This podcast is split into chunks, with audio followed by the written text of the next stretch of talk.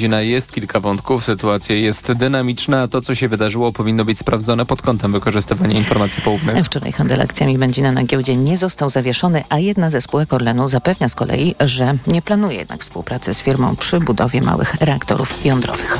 Garnki, ekspres do kawy i robot kuchenny dla koła gospodyń wiejskich kupione z pieniędzy, które pierwotnie miały być przeznaczane na pomoc ofiarom przestępstw. Wiceminister Sprawiedliwości Marcin Warchoł jest kolejnym politykiem suwerennej Polski, który w ten sposób wydaje w swoim okręgu wyborczym publiczne środki z Funduszu Sprawiedliwości. Wawrzyniec Zakrzewski. Fundusz nadzorowany przez ministra sprawiedliwości, lidera suwerennej Polski Zbigniewa Ziobry, na początku roku rozpisał konkurs dla kół gospodyń wiejskich, w którym za zorganizowanie spotkania, którego temat można by podciągnąć pod szeroko rozumiane przeciwdziałanie przestępczości, koła mogły dostać i dostają na przykład wspomniane wyposażenie AGD, zastawy stołowe, ale też namioty czy meble piknikowe. A rzecznik PiS-u Rafał Bochenek nie widzi w tym nic dziwnego. Ten fundusz ma również swoją funkcję prewencyjną i w ten sposób może być również realizowany i wydatkowany zgodnie oczywiście z przepisami prawa, które zmienił w 2017 roku Zbigniew Ziobro, dodając do ustawy, że jednym z celów funduszu jest przeciwdziałanie przestępczości. I dzięki temu, jak alarmowała Najwyższa Izba Kontroli, z funduszu można finansować niemal dowolne rzeczy. Wawrzyniec Zakrzewski, Tok FM. Odnaleziono szczątki Titana, łodzi podwodnej, która zaginęła w niedzielę na Atlantyku w pobliżu wraku Titanica. Załoga nie żyje, poinformował kontradmirał John Mauger z amerykańskiej Straży Przybrzeżnej. To niewiarygodnie bezlitosne środowisko na dnie morza. Odnalezione elementy świadczą o katastrofalnej implozji statku. Będziemy więc kontynuować pracę i nadal przeszukiwać ten obszar, ale w tej chwili nie wiem, jakie są perspektywy odnalezienia szczątków 5 osób, które zginęły na pokładzie łodzi podwodnej. Na pokładzie Titana byli brytyjski miliarder, pakistański przedsiębiorca z synem, francuski Nurak i współzałożyciel firmy OceanGate, która była operatorem łodzi. Kolejne informacje o 7.20, za chwilę prognoza pogody, a po niej poranek Radia Tok FM, na który zaprosi Państwa Jacek Żakowski.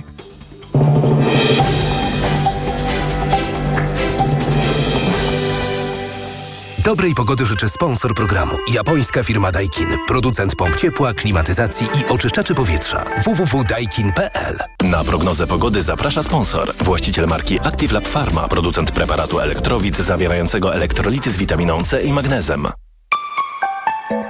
Pogoda. Dziś będzie pochmurno, deszcz może pojawić się w całym kraju, w centralnej, południowej i południowo-wschodniej Polsce spodziewane są gwałtowne burze z gradem i bardzo silnym wiatrem. 18 stopni na termometrach w ciągu dnia w Bydgoszczy i Szczecinie, 23 w Trójmieście, 24 w Krakowie i Lublinie, 25 w Białymstoku, Poznaniu, Katowicach, 27 w Warszawie, Łodzi i Wrocławiu. Dobrej pogody życzy sponsor programu. Japońska firma Daikin. Producent pomp ciepła, klimatyzacji i oczyszczaczy powietrza. www.daikin.pl. Na prognozę pogody zaprasza sponsor. Właściciel marki Activlab Pharma. Producent preparatu elektrowid zawierającego elektrolity z witaminą C i magnezem. Radio Tok FM. Pierwsze radio informacyjne. Poranek Radia Tok FM. Witam, Jacek Żakowski, to jest piątkowy poranek w Tok FM, 6 minut po 7. W tej chwili będę z Państwem jak co piątek, prawie do 9. Zanim się rozstaniemy, oczywiście będziemy mieli ciekawych rozmówców. Mam nadzieję, że dla Państwa to będzie tak interesujące jak dla mnie. Po 7.20 Piotr Ostrowski, przewodniczący OPZZ. Niedługo przewodniczący OPZZ. Jeszcze nie miałem przyjemności z panem przewodniczącym w tej roli rozmawiać, więc bardzo się cieszę, bo związki zawodowe to przecież podstawa demokracji, przynajmniej w jej wariancie zachodnim. Po 7.40 Grzegorz Schetyna, Platforma Obywatelska, były minister spraw wewnętrznych i administracji, były minister spraw zagranicznych, były szef Platformy przede wszystkim. W tym kontekście porozmawiamy oczywiście o perspektywie gorącego weekendu. I po 8 Konstanty Gebert, Roman Niemielski i Agnieszka Wiśniewska, czyli godzina komentatorów. Rozstaniemy się, jak mówiłem, tuż przed 9. Teraz zgodnie z tradycją powiem, co mi się udało wyczytać w gazetach. Poza sprawami oczywistymi, do których zaraz przejdziemy, bo oczywiście tak, kampania wyborcza, wiadomo, najdłuższa w historii kampania wyborcza. Więc co takiego? W tygodniku Warszawa Gazety Wyborczej ogłoszenie, na które chciałem zwrócić Państwu uwagę. Proszę, żeby Pan Przewodniczący Świrski się nie denerwował, że to jakaś reklama czy coś. Nie, nie, chodzi o interes publiczny. Ogłoszenie w sprawie naboru kandydatów na ławników sądów powszechnych w wyborach na kadencję 2024-2027. Niby ogłoszenie jak ogłoszenie, ale ławnicy są jednym z filarów demokratycznego wymiaru sprawiedliwości. A niestety w Polsce nie cieszą się wielką estymą. Szkoda. Gorąco zachęcam wszystkich szczerych demokratów, którym tylko tryb życia, sytuacja życiowa na to pozwala, żeby się zgłaszali. Obsadzenie sądów przez rozsądnych ławników, przez ludzi, którzy mają nieco szersze horyzonty niż tylko te symboliczne gratyfikacje, które ławnicy otrzymują, jest sprawą dla rządów prawa, tak, dla demokracji, tak, dla przyszłości Polski bardzo, bardzo istotną. Przypominam, trwa nabór na ławników sądów powszechnych i można się zgłaszać w Biurze Rady Miasta Stołecznego Warszawa, ale jestem przekonany, że też w wielu innych ośrodkach, których podobnych ogłoszeń nie widziałem, również. Bądźcie ławnikami. To jedna z podstawowych form demokratycznej aktywności. Zachęcam nie mniej gorąco niż do tego, żeby kandydować do trójek krasowych i rad szkół. A już niebawem wakacje się skończą. Te, powiedzmy, 3 miesiące niecałe. I można będzie się za to zabrać. Z innych rzeczy nietypowych trwa kampania wielu ekonomistów, żeby aktywizować zawodowo kobiety. To jest super pomysł. Równa genderowo aktywizacja zawodowa, czy też wyrównująca się, jest bardzo ważna i dla rynku pracy, i także dla całego życia społecznego, równouprawnienie i tak dalej, i tak dalej. Ale aspekt ekonomiczny nie jest aż tak prosty, jakby sądził piszący w dzisiejszej Rzeczpospolitej Andrzej Kołbisiak, czyli wicedyrektor Polskiego Instytutu Ekonomicznego, obecnie na urlopie rodzicielskim, a pisze on, że zwiększenie aktywności zawodowej kobiet mogłoby się przełożyć na równowartość dodatkowych 300 miliardów złotych rocznie. By tak się stało, potrzeba większego zaangażowania ojców w opiekę nad dziećmi. Super mi się to podoba. Jestem ogromnie za tacierzyńskimi urlopami i tak dalej, ale może jednak nie byłoby najgorzej uświadomić sobie, że kiedy kobieta nie korzysta z jakiejś części urlopu rodzicielskiego i korzysta z niego ojciec, to oczywiście aktywność zawodowa kobiety się zwiększa, ale maleje aktywność zawodowa mężczyzny. Naprawdę się nie da nalać z pustego. Ktoś tym dzieckiem musi się zajmować. Ojciec, babcia, pani w przedszkolu, matka oczywiście. Tak czy inaczej, koszty są.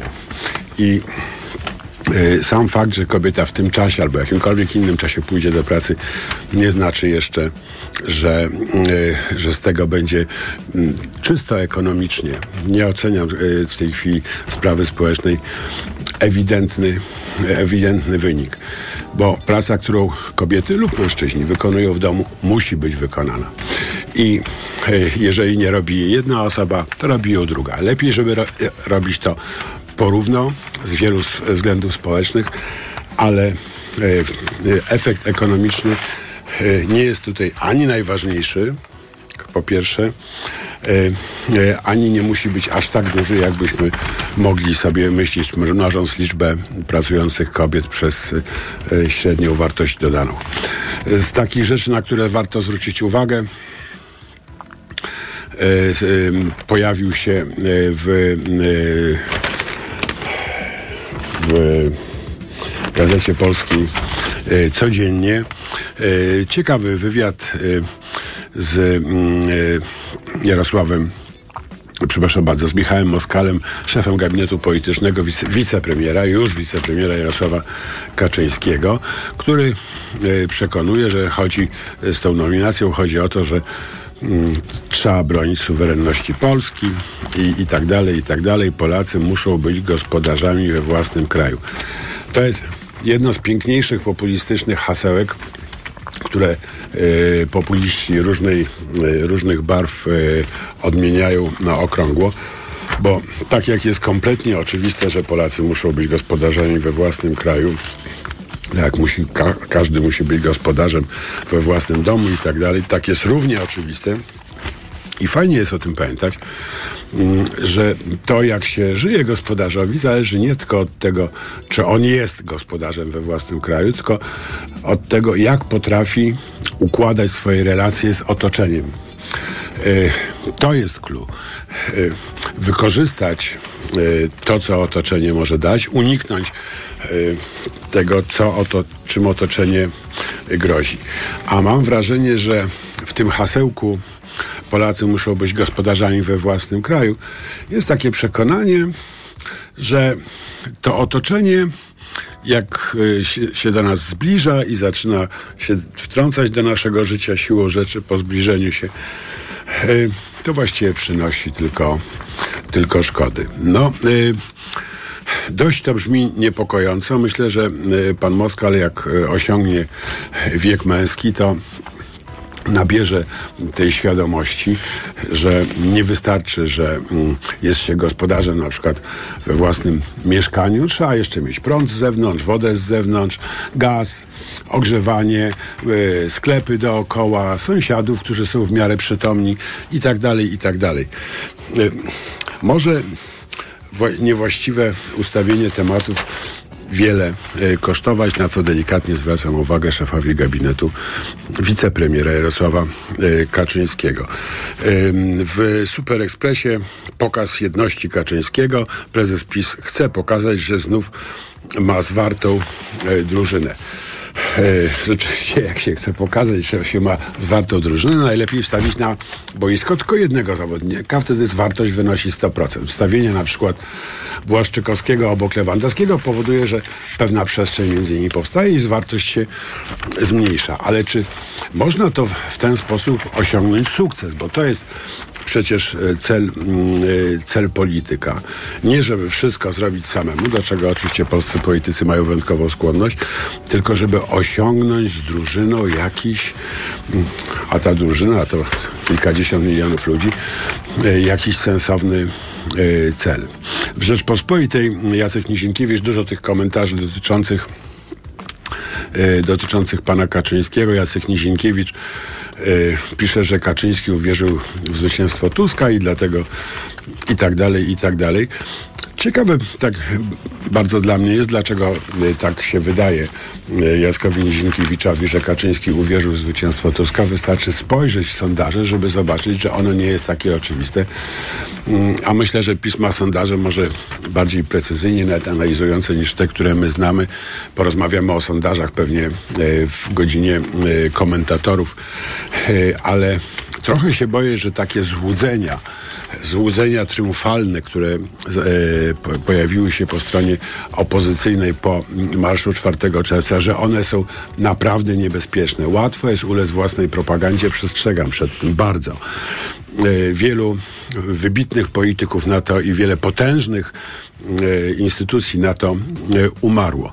Żeby się przekonać, jak to może być groźne, warto spojrzeć na sondaż, który dziś drukuje Rzeczpospolita na pierwszej stronie. To raczej Unia ma rację, raczej jest tutaj kluczowe. Otóż 50% Polaków ocenia decyzję Komisji Europejskiej, która sprawę Lex Tusk skierowała na tryby procedury zgodności z traktatami. 50% ocenia krytycznie tę decyzję. Bardzo dużo, ale bardzo mało tylko 50% ocenia te decyzje krytycznie. Ocenią źle albo raczej źle. A reszta... Gdybym ja miał być strategiem jakiejś partii politycznej, zastanawiałbym się, a dlaczego reszta uważa inaczej? Bo ta reszta jest kluczem do politycznego sukcesu. Muszę niestety kończyć jeszcze tylko jedną rzecz. Na jedną rzecz zwrócę Państwu szybko uwagę. Otóż w Brazylii, gdzie, jak wiadomo, wygrał Lula, przegrał Bolsonaro, trwa proces, którego skutkiem może być skazanie Bolsonaro na 8 lat pozbawienia biernego prawa wyborczego, czyli prawa kandydowania. Ale o co jest oskarżany były prezydent? O nadużycie władzy i nielegalne wykorzystywanie środków przekazu do kwestionowania wyborów. To jest przepis konstytucyjny. Zabrakło nam tej wyobraźni. Jaka szkoda, ale kij się zawsze znajdzie. 7:19, informacje, a po informacjach Piotr Ostrowski, przewodniczący OPZZ. Poranek Radia Tok FM. Codzienny magazyn motoryzacyjny. Od poniedziałku do piątku o 19:40.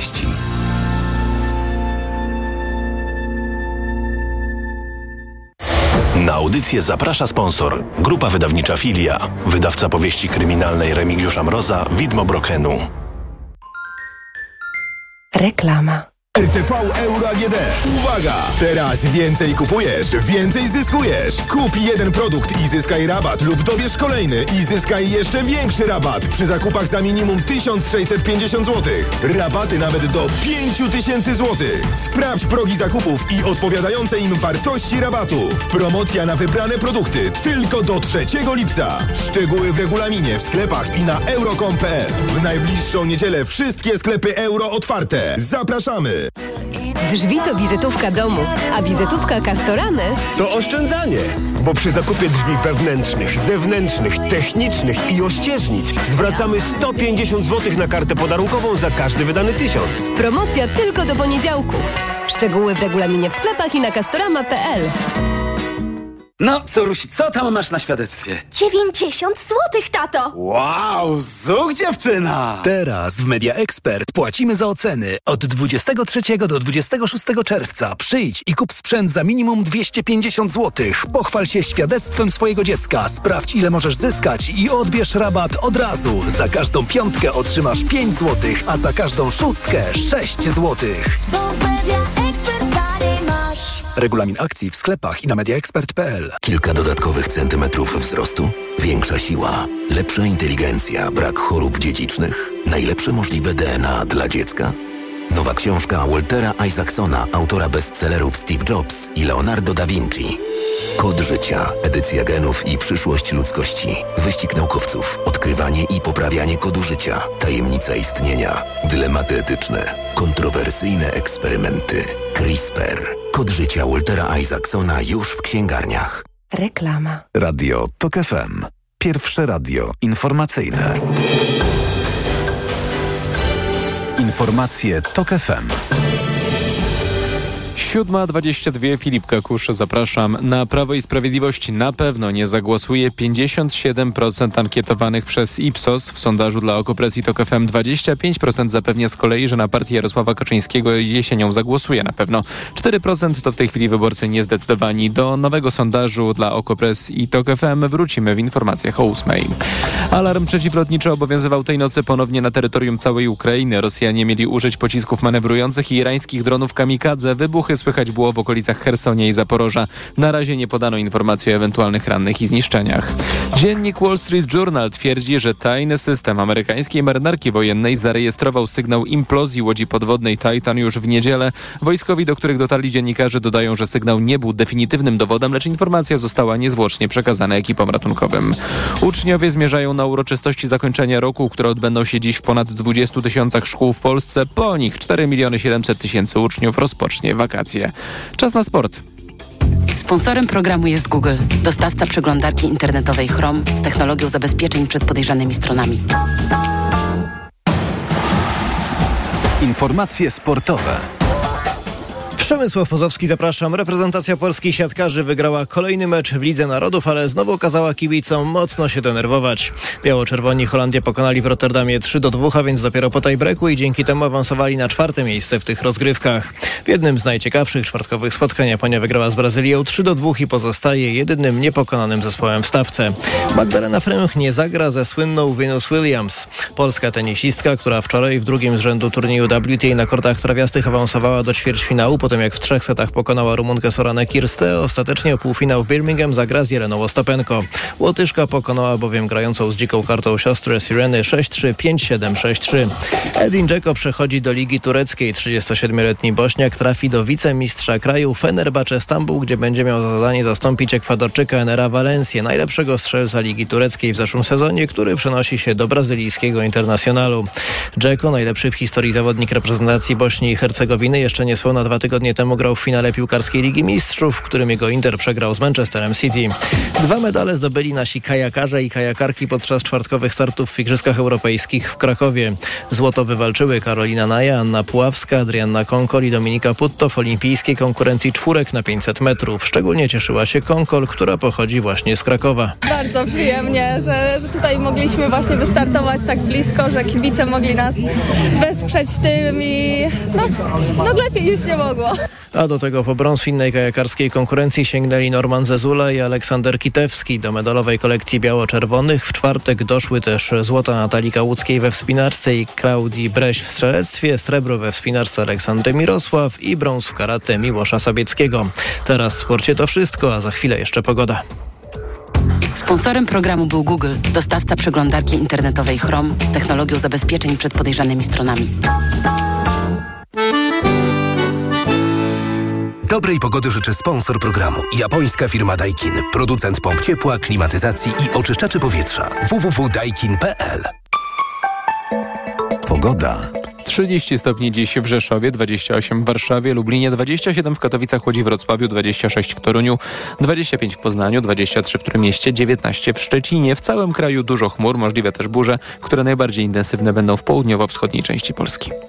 Dobrej pogody życzy sponsor programu. Japońska firma Daikin. Producent pomp ciepła, klimatyzacji i oczyszczaczy powietrza. www.daikin.pl. Radio Tok FM. Pierwsze radio informacyjne. Poranek Radia Tok FM. Witam ponownie, Jacek Żakowski, to jest piątkowy poranek w Tok FM, prawie 26 minut po 7. I jest już z nami dr Piotr Ostrowski, przewodniczący Ogólnopolskiego Porozumienia Związków Zawodowych. Od grudnia dopiero, więc jeszcze mało używany, całkiem świeży. Witam gorąco. To też jest pana debiut w poranku piątkowym Tok FM. Dzień dobry i dziękuję za zaproszenie do poranka. Chciałem porozmawiać chwilę o tych tysiącach migrantów z Azji, którzy mają mieszkać w kompleksie Olefiny 3. Związki Zawodowe OPZZ zapytał Ministerstwo Aktywów Państwowych, na jakich warunkach ci ludzie będą pracowali, czy będzie to praca typu niewolniczego, tak jak jeszcze całkiem niedawno Koreańczycy pracujący w stoczni, przecież to był czyste niewolnictwo. Czy to będzie jakoś uregulowane, zwłaszcza w kontekście tych naszych niepokojów związanych z migracją, które PiS podsyca. No więc jak, dostaliście jakąś odpowiedź, czy nie? Jeszcze odpowiedzi żadnej w tej sprawie nie mamy, natomiast chciałbym, aby nasi słuchacze wiedzieli, że ja z tym zjawiskiem zetknąłem się kilka tygodni temu. Byłem w Płocku na spotkaniu z zakładową organizacją OPZZ w PKN Orlen i usłyszałem od moich kolegów informację właśnie, że takie miasteczko dla pracowników z Azji jest w Płocku rozbudowywane. Wstępnie 6 000 osób. Tak, i wyraźnie podkreślono, że... To jest miasto właściwie. Tak, to jest miasteczko, tak, to jest miasteczko, spore. I wyraźnie podkreślano, że To są fachowcy, to nie są jacyś pomocnicy, to nie są jakaś praca przymusowa, to rzeczywiście jest pomyślane, to jest przemyślane, to przyjeżdżają fachowcy od budownictwa, fachowcy od rafinerii, od petrochemii, ludzie, którzy naprawdę się na tym czyli znają. Mózgi. Kupujemy mózgi, nie ręce. To są menedżerowie także, pracownicy średniego szczebla, nadzoru i tak dalej, którzy w tej branży pracują od wielu lat i którzy zostali specjalnie w tym celu zrekrutowani. Najprawdopodobniej dlatego, że po prostu w Polsce nie udało się takiej liczby na takie przedsięwzięcie Orlenu znaleźć, więc tutaj pomogły firmy, które zrekrutowały odpowiednich pracowników właśnie w Azji. Czyli to jest racjonalne, to nie jest szajba jakaś. Wszystko na to wskazuje, że to jest przemyślane. Natomiast na co zwrócono uwagę? Zwrócono uwagę na sposób ich zakwaterowania głównie, że to są jednak kontenery w oddzielonym miejscu i trochę wygląda to na getto i że nie przeprowadzono dobrej polityki informującej mieszkańców Płocka i okolic, co nadchodzi i co nadejdzie. I tu już właśnie... Ale co nadchodzi? Co nadejdzie? No, że tak duża liczba pracowników z Azji będzie pracować i będzie żyć w najbliższej okolicy i należałoby pewnie przeprowadzić jakąś pracę, nie tylko zorientowaną na to, jaki będzie efekt ekonomiczny z punktu widzenia spółki, jaką jest Orlen, ale także z punktu widzenia tego, co się tutaj będzie w sensie socjologicznym działo. Prawo pracy, pensja minimalna, ubezpieczenie społeczne, ubezpieczenie emerytalne. Czy oni będą traktowani tak jak pracownicy delegowani, czyli że nic nie obowiązuje tutaj, co nie obowiązuje w ich krajach macierzystych? Ja nie mam tego na papierze, ale przekonywano mnie i robiła to też ta organizacja związkowa, że absolutnie tutaj spółka będzie stanie na wysokości zadania i rzeczywiście te minimalne standardy, które w Polsce obowiązują, będą także obowiązywały. Tak, będą też obowiązywały tych pracowników. Będziemy to obserwować, będziemy to śledzić. Być może należałoby też wzmocnić współpracę przy tej okazji z Państwową Inspekcją Pracy, aby wzięła mocniej pod lupę właśnie to, co dzieje się w PKN Orlen. I sądzę, że temat jest tak nagłośniony, że tutaj mysz się nie prześlizgnie, jeśli chodzi o akurat tych pracowników. Się prześlizgnie i zrobi nam zygu-zygu, bo my dużo takich myszy łapiemy, panie przewodniczący, w różnych sprawach. Ale temat jest nagłośniony. Sądzę, że dużo większe problemy są gdzieś w małych firmach, gdzie przyjeżdża po kilka osób.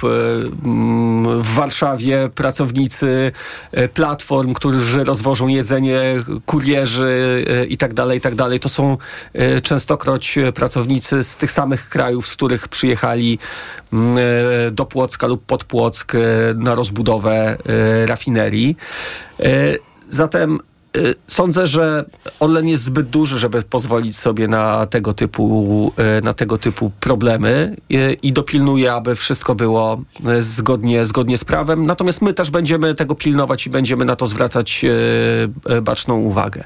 Ale Orlen jest na świeczniku, jest taką wizytówką i wie o tym, zatem nie wydaje mi się, aby jakikolwiek problem. Rzeczywiście... Natomiast ja boję się tutaj o inne kwestie, te związane z tym, że bardzo duża grupa pracowników z Azji będzie gdzieś odseparowana w jakimś miasteczku i to, co będzie się działo w środku, może być problemem wewnętrznym. W sensie?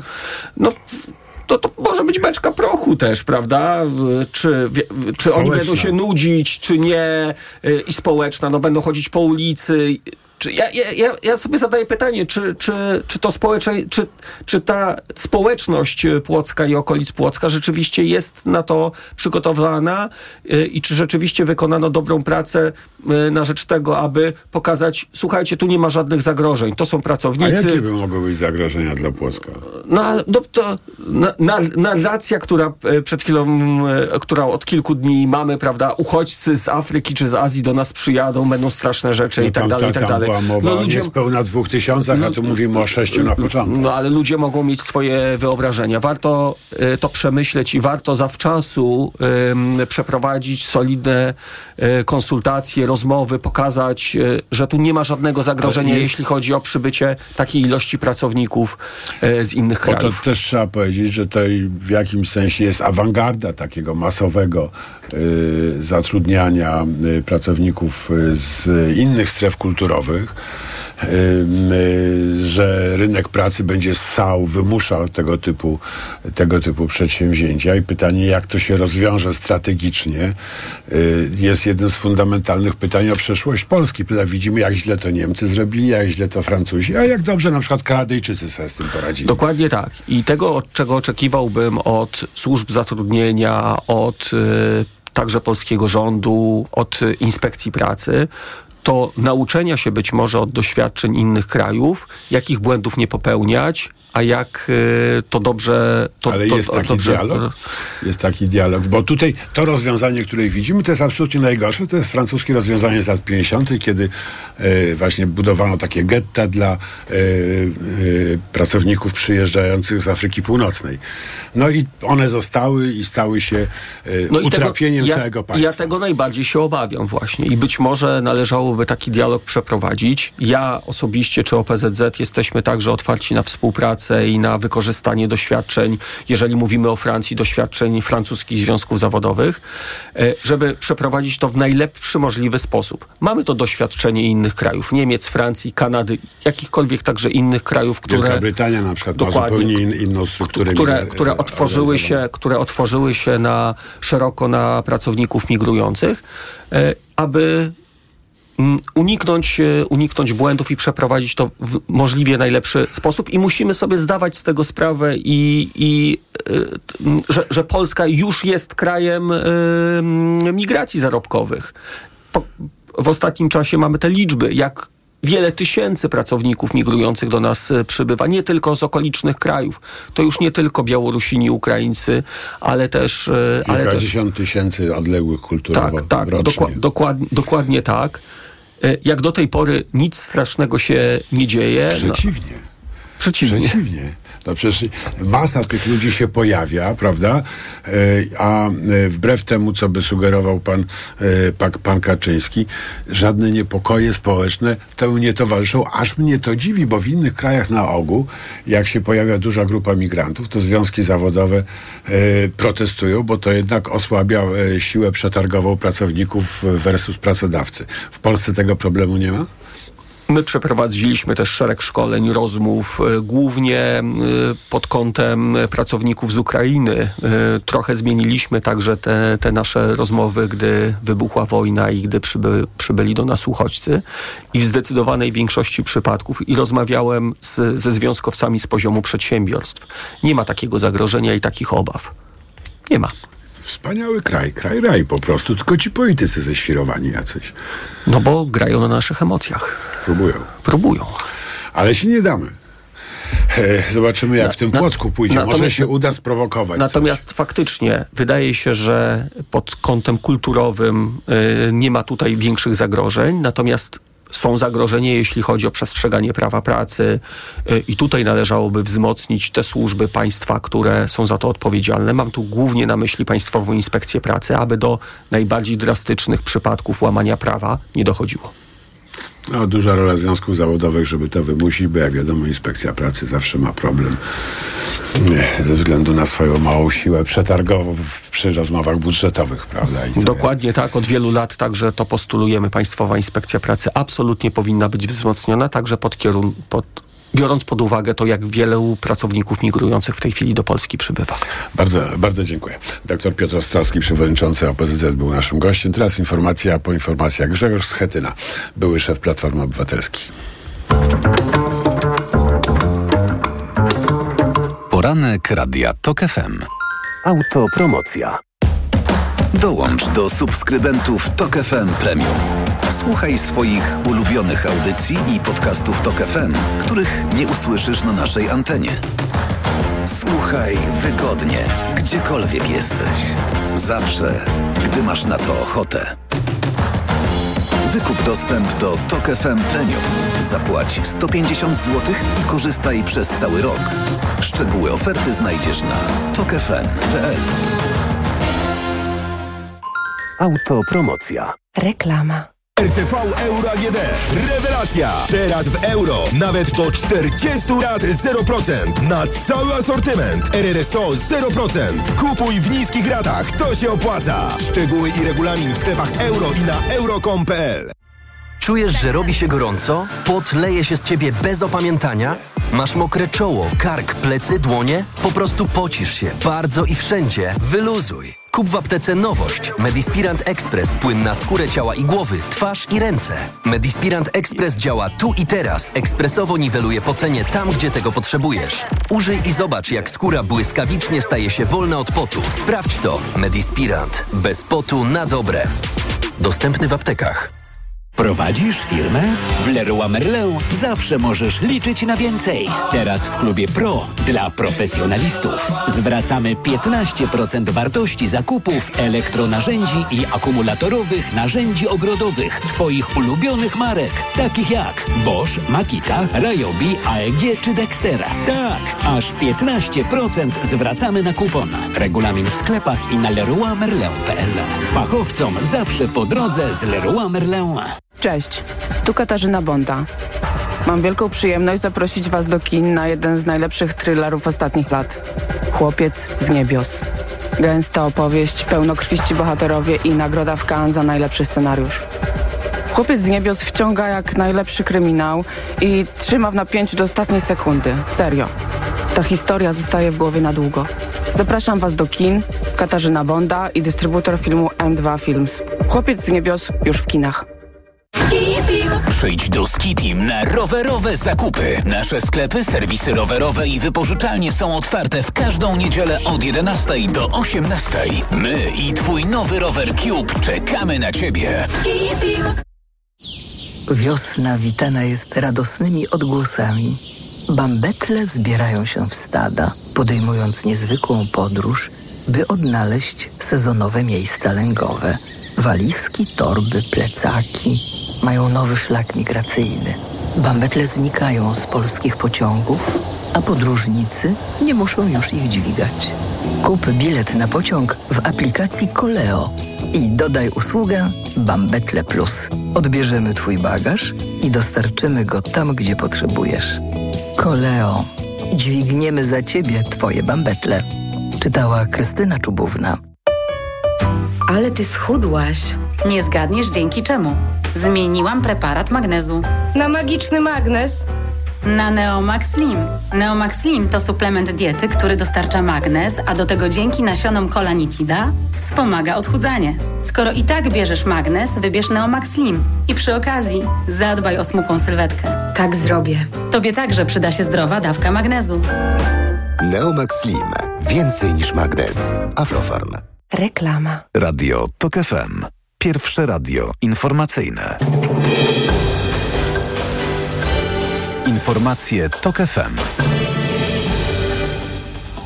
7:41, Filip Kekusz, zapraszam.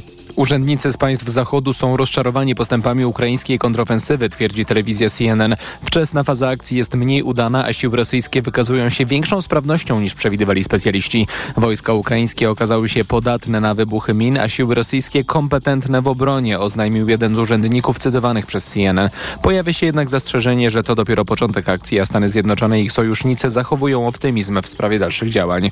W tym tygodniu Kijów ogłosił, że w ciągu 2 tygodni zajął 100 kilkanaście kilometrów kwadratowych ziemi. Rząd Estonii przećwiczył pracę w warunkach zbliżającego się wybuchu wojny. Scenariusz ćwiczeń zakładał, że wróg przygotowuje się do inwazji i zwiększa liczbę oddziałów na granicach państwa, prowokuje incydenty graniczne i nasila działania propagandowe i cyberataki. Ministrowie sprawdzili gotowość do działania i omówili współpracę między resortami. To kolejne takie ćwiczenia. Poprzednio jesienią skupiono się na utrzymywaniu pracy estońskiej infrastruktury energetycznej. Premier Węgier w Sarajewie wezwał Unię Europejską, by nie przekazywała pieniędzy wyłącznie Ukrainie, ale także zwróciła uwagę na państwa bałkańskie. Viktor Orban był wczoraj w Bośni i Hercegowinie. Powiedział, że Bałkany są bardzo potrzebne Unii, bardziej potrzebne Unii niż Unia Bałkanom. Pogoda. 30 stopni dziś w Rzeszowie, 28 w Warszawie i Lublinie, 27 w Katowicach, Łodzi, Wrocławiu, 26 w Toruniu, 25 w Poznaniu, 23 stopnie w Trójmieście, raptem 19 w Szczecinie. W całym kraju dużo chmur, możliwe też burze, które najbardziej intensywne będą w południowo-wschodniej części Polski. Radio Tok FM. Pierwsze radio informacyjne. Poranek Radia Tok FM. Witam ponownie, Jacek Żakowski, to jest piątkowy poranek w Tok FM. Teraz 43 minuty po siódmej i mam połączenie z Grzegorzem Schetyną. Byłem przewodniczącym Platformy Obywatelskiej, byłem ministrem spraw wewnętrznych i administracji, byłem ministrem spraw zagranicznych. Stop. Dzień dobry. Dzień dobry panu, panie redaktorze, dzień dobry państwu. Kaczyński może wprowadzić stan wyjątkowy, tak mówi Izabela Leszczyna dziś w SuperEkspresie, analizując okoliczności powrotu Jarosława Kaczyńskiego do rządu na stanowisko jedynego wicepremiera, a jak inni mówią oberpremiera. Pan też uważa, że to jest możliwe? Kaczyński, PiS mogą chcieć przesunąć termin wyborów. Jeżeli nie po ich myśli będzie rozwijać się sytuacja polityczna i sondaże będą niesprzyjające. To jest oczywiście jakiś możliwy scenariusz. Możliwy na ile procent pana zdaniem? To zależy od najbliższych miesięcy, zależy od rozwijającej się kampanii wyborczej, od tego jak będą zmobilizowani wyborcy opozycji, jakie będą sondaże. Ale myślę, że znaczy, jak nie będzie PiS-owi szło, to nie będzie wyborów, pana zdaniem? Uważam, że jak nie będzie im szło, a już im nie idzie, to widzimy wszyscy, to będą myśleć o tym, jak uniknąć wyborczej porażki czy klęski. I będą mogli imać się wszystkich metod i rozwiązań. Trzeba to wziąć pod uwagę. No tak, być może antycypowali wyniki wspólnego sondażu Okopres i Radia Tok FM, które wskazują, że na pewno nie zagłosuje na PiS 57% wyborców. To by znaczyło, że 43 to jest potencjalnie, teoretycznie górny pułap, czyli jeszcze dużo do zrobienia, ale z kolei tych, którzy mówią, że na pewno zagłosują na PiS, jest tylko 25%, czyli zdecydowanie za mało, żeby rządzić nawet z Konfederacją. Pan myśli, że taka wiedza kreuje to napięcie? Myślę, że mają większą, lepszą, dokładniejszą wiedzę, bo prowadzą badania codzienne i obserwują oczekiwania i poglądy zmieniające się opinie wyborców na temat ich rządów i na temat decyzji wyborczych w październiku. Więc uważam, że sytuacja dla nich jest jeszcze poważniejsza niż ten sondaż Okopres, bo 47% to jest dużo, panie redaktorze. Ja uważam, że oni mają sufit. 43 to jest ten sufit. Ale to jest i bardzo tak dużo. To jest nieosiągalne dla nich. Dzisiaj ja bardziej bym się zbliżał tutaj, myślałbym o wariancie 25-30, czyli ten twardy elektorat, który w każdej sytuacji pójdzie i zagłosuje na PiS. Tak, wynik jest taki, to jeszcze troszkę rozszerzę dla pana i dla naszych słuchaczy. Na pewno zagłosuje na PiS 25%. Rozważę głosowanie na PiS 9. Jak się rozważę, to jest mniej więcej 50% prawdopodobieństwo, prawda? Więc jak się doda 5 do 25, to wychodzi 30, czyli mniej więcej tyle, ile PiS osiąga realnie, prawda? Mało prawdopodobne, żebym zagłosował na PiS 5 i na pewno nie zagłosuje 57, więc jeszcze 4 nie wie. Więc to pokazuje pewnego rodzaju miękkie i twarde sufity, które tam ta partia ma. Czy pana zdaniem to jest powodem powrotu Jarosława Kaczyńskiego i tej brutalizacji kampanii, w której PiS zaczyna bardziej jeszcze szukać konfrontacji, co też widzieliśmy wczoraj w Jeleniej Górze przecież? Tak, byłem w Jeleniej Górze i widziałem to z bliska. Ja myślę, że to jest kwestia rosnącego strachu przed porażką. Oni nie zakładali takiego scenariusza, nie brali pod uwagę. Przypomnę, że jeszcze 10 dni temu byli zadowoleni z siebie, robili te, organizowali ule programowe i mieli świetne samopoczucie. Natomiast nie słyszą tego, co mówią Polacy, co mówi ulica. Nie mają kontaktu z rzeczywistością, są od niej absolutnie oderwani, są władzą dla władzy.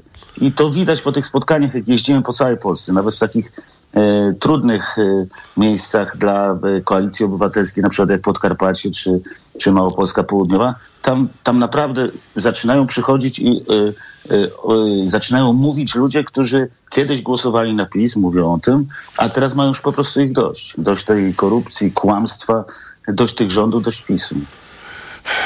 No tak. Wie pan, zastanawiam się, jak Platforma, czy też jak opozycja demokratyczna może odpowiadać na takie rosnące, agresywne sposoby prowadzenia kampanii przez Prawo i Sprawiedliwość. Oni mają ogromne pretensje do przewodniczącego Tuska, że używa twardych słów typu tam seryjni zabójcy i tak dalej. Jaka pana zdaniem tutaj reakcja jest potrzebna?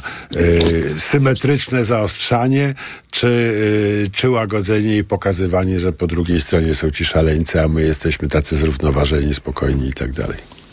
Panie redaktorze, to jest tak, że naprzeciwko słowom prawdy pojawia się krzyk, buczenie, gwizd, wycie i obrażanie. Wczoraj w Jeleniej Górze gwizdali ta ekipa, która przyjechała czy została przywieziona z kopalni Turów, gwizdała i zagłuszała. No tak, a dzień wcześniej w Krakowie zagłuszano wicepremiera Sasina, prawda, w czasie otwarcia Igrzysk Europejskich. Ale przyzna pan redaktor, że to jest jednak zupełnie coś innego. Są takie rzeczy i sprawy, które są święte i które muszą być wyjęte spoza politycznych emocji i politycznego sporu. Jeżeli śpiewamy hymn na rynku w Jeleniej Górze, to nie mówię, nie każę śpiewać tym protestującym, ale przynajmniej wypada oczekiwać elementarnego szacunku dla polskiego hymnu i tyle. To, że gwizdali, buczeli i ryczeli przez półtorej godziny, to zostawiam. Mają takie prawo. Ja myślę, że odpowiadając na pytanie pana redaktora... No tak, ale czy odpowiedzią będą teraz bojówki wysyłane przez opozycję na wiece PiS-u i tak dalej, aż się pozabijamy? Czy można to jakoś... Nie można eskalować. Oczywiście, że nie można eskalować, ale najlepszą odpowiedzią dla gwizdów, prób zagłuszania jest jeszcze lepsza frekwencja na spotkaniach Koalicji Obywatelskiej, spotkaniach Donalda Tuska, tej całej kampanii wyborczej i naszej nieobecności. Uważam, że to dziesiątki tysięcy Polek, Polaków na tych wiecach, na spotkaniach pokażą. To będzie najlepsza odpowiedź na hejt, wycie i gwizdy. Znaczy nie ma lepszej odpowiedzi, bo to mobilizuje nas wszystkich przed wyborami. Kampania wyborcza będzie bardzo intensywna, tak. Będzie bardzo brutalna ze strony PiS-u, tak. Tylko że odpowiedzią na to musi być mobilizacja. Nie zmienimy tego, znaczy nie można się na nich obrazić, nie można też użyć takich metod jak oni, bo oni chcą właśnie takiej kampanii brudnej, agresywnej, chcą tego. Ja uważam, że odpowiedzią jest po prostu, to są tłumy na każdym spotkaniu, to są emocje, dobre emocje, które doprowadzą nas do wyborczego zwycięstwa. No właśnie, z tym zwycięstwem to muszę powiedzieć, że ja się zacząłem martwić. Nie tylko Jarosław Kaczyński się martwi. Trójkę już się martwicie.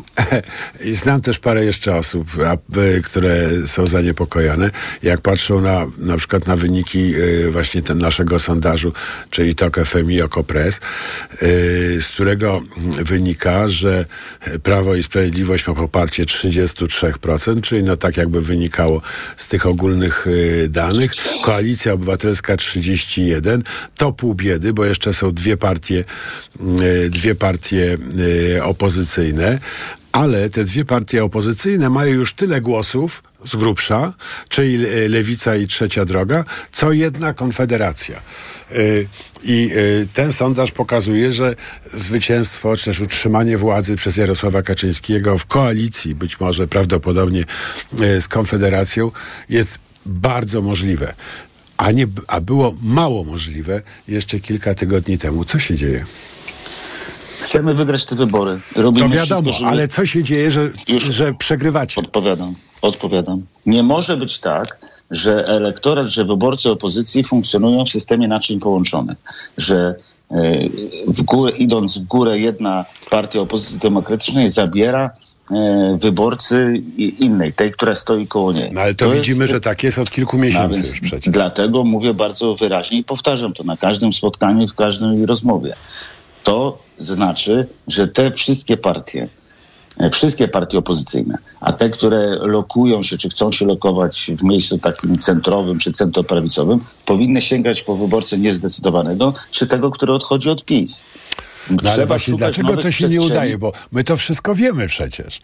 To jest wszystko napisane w książkach, wszystko sprawdzone też doświadczeniem politycznym. Ale no tego nie robią, dlatego nie można, bo ja uważam, że... Ale no, bo fantastyczna, sukces Donalda Tuska jest niewątpliwy. Platforma ma 2 razy więcej głosów tych sondażowych niż przed jego przyjściem. No prawie 2 razy więcej. Nawet więcej. Ale wyłącznie kosztem sojuszników, a nie kosztem przeciwników. To jest trochę tak jakby na wojnie, prawda?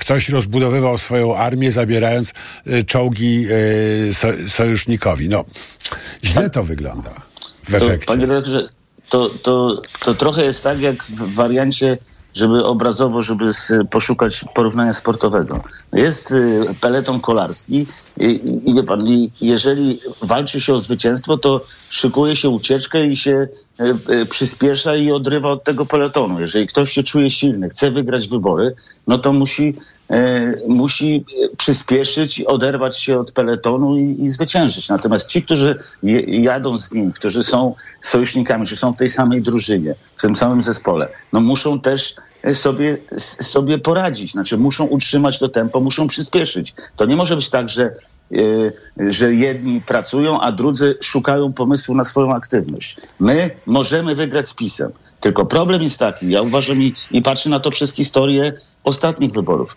W 2015 roku PiS dostał bezwzględną większość w Sejmie, dlatego że Lewica nie weszła do Sejmu. Tak? No i dlatego, że Platforma się rozpadła na Platformę i Nowoczesną, prawda? To był drugi bardzo silny element. Ale to było krytyczne, kluczowe dla 4 lat rządu PiS. I uważam, że teraz jest zupełnie inna sytuacja. 4 lata temu PiS miał ponad 44%, a dzisiaj ma ponad 30%. Jest dużo przestrzeni. Z Konfederacją ma 43%. Razem z Konfederacją ma 43%. Ludzie czekają na ofertę. Trzeba ją przedstawić i trzeba twardo powiedzieć, przede wszystkim dzisiaj trzeba powiedzieć, będziemy rządzić po wyborach. Jesteśmy gotowi do tego i mówimy to. Wygrywamy z PiS-em, idziemy równolegle, maszerujemy osobno, wygrywamy razem. To jest możliwe, tylko uważam, że potrzebna jest aktywność i ofensywność innych ugrupowań opozycji demokratycznej. Czyli co one powinny robić? Atakować Tuska? Uważam że przede wszystkim powinny, ja nie chcę być doradcą kolegów. Nie, ale to są koledzy, to właśnie to są sojusznicy, no. Trzeba im pomagać. Są sojusznikami, ale ja uważam, że w tym wypadku, kiedy wszystko coraz bardziej z dnia na dzień staje się biało-czarne, trudno mówić, że jest jakaś, z szacunkiem dla ich pomysłów politycznych, trzecia droga między Koalicją Obywatelską a PiS-em, bo opozycja musi być razem. Opozycja musi być razem przeciwko PiS-owi. Musi nauczyć i zbudować współpracę między sobą, zasady współpracy i przekonać wyborców, że zbuduje rząd po wyborach. To jest najważniejsze. Polacy muszą wierzyć, że głosują na każdą z partii opozycji demokratycznej, mając pewność, że one stworzą po wyborach rząd. Czyli to jest kluczowe, jak rozumiem, pana postulat jest taki, żeby trzecia droga wpisała się na listy Koalicji Obywatelskiej. Nie, ale właśnie nie, to jest ich decyzja. Ja nie chcę ich do tego zmuszać, bo jedna lista bez Roberta Biedronia w Koalicji Europejskiej, pamięta pan redaktor, nie wygrała wtedy z PiS-em, a zmobilizowała ich elektorat. Dziś jest trudniejsza sytuacja, dla PiS-u. Jeżeli oni nie chcą iść na jednej liście opozycji demokratycznej, to niech idą równolegle, ale niech pracują i walczą a nie narzekają na sytuację i na okoliczności. My nie jesteśmy ich przeciwnikiem politycznym, tylko sojusznikiem. No nie, jak słyszałem pana kolegów partyjnych, którzy mówili, że nie zapraszają innych polityków spoza Koalicji Obywatelskiej na marsz 4 czerwca, ale jak chcą, to mogą przyjść, to wtedy rzeczywiście byliście ich przeciwnikami. To było słychać, widać i czuć. Panie redaktorze, mówię zupełnie wprost i bardzo twardo. Nie wyobrażam sobie sytuacji. My wygramy wybory z PiS-em, ale nie może być tak, to jest najgorszy scenariusz, że w parlamencie zostanie PiS, Koalicja Obywatelska, PiS i Konfederacja. To jest fatalna konstrukcja, więc dlatego... A może jak twierdzą niektórzy analitycy, Platforma gra na to, żeby połknąć elektorat Trzeciej Drogi, mieć przeszło 40% poparcia w realnych wyborach i rządzić samodzielnie. Nie, ale to jest niemożliwe. Znaczy, to jest bardzo trudne. My chcemy wygrać i zrobimy jak najlepszy wynik. Ale moje doświadczenie lat 2007 i 2011 jest takie, że zawsze potrzebny był koalicjant. Wtedy rządziliśmy, wygrywaliśmy, rządziliśmy z Polskim Stronnictwem Ludowym. Dzisiaj opozycja demokratyczna potrzebuje współpracy, ale my musimy naprawdę wszyscy ciężko pracować. Nie obrażać się na siebie, nie szukać różnic, tylko tego, co jest wspólne. To są banały. Ja się dziwię, że po prostu nie ma takiego wspólnego przekonania. Myślę, że ta sobota będzie taka symboliczna. Zamykamy ten etap prekampanijny, że wszyscy będziemy razem, że będą udane wielkie imprezy i że na wakacje, na lipiec i sierpień zostanie już to w Polakach przekonanie, że opozycja idzie po zwycięstwo. Razem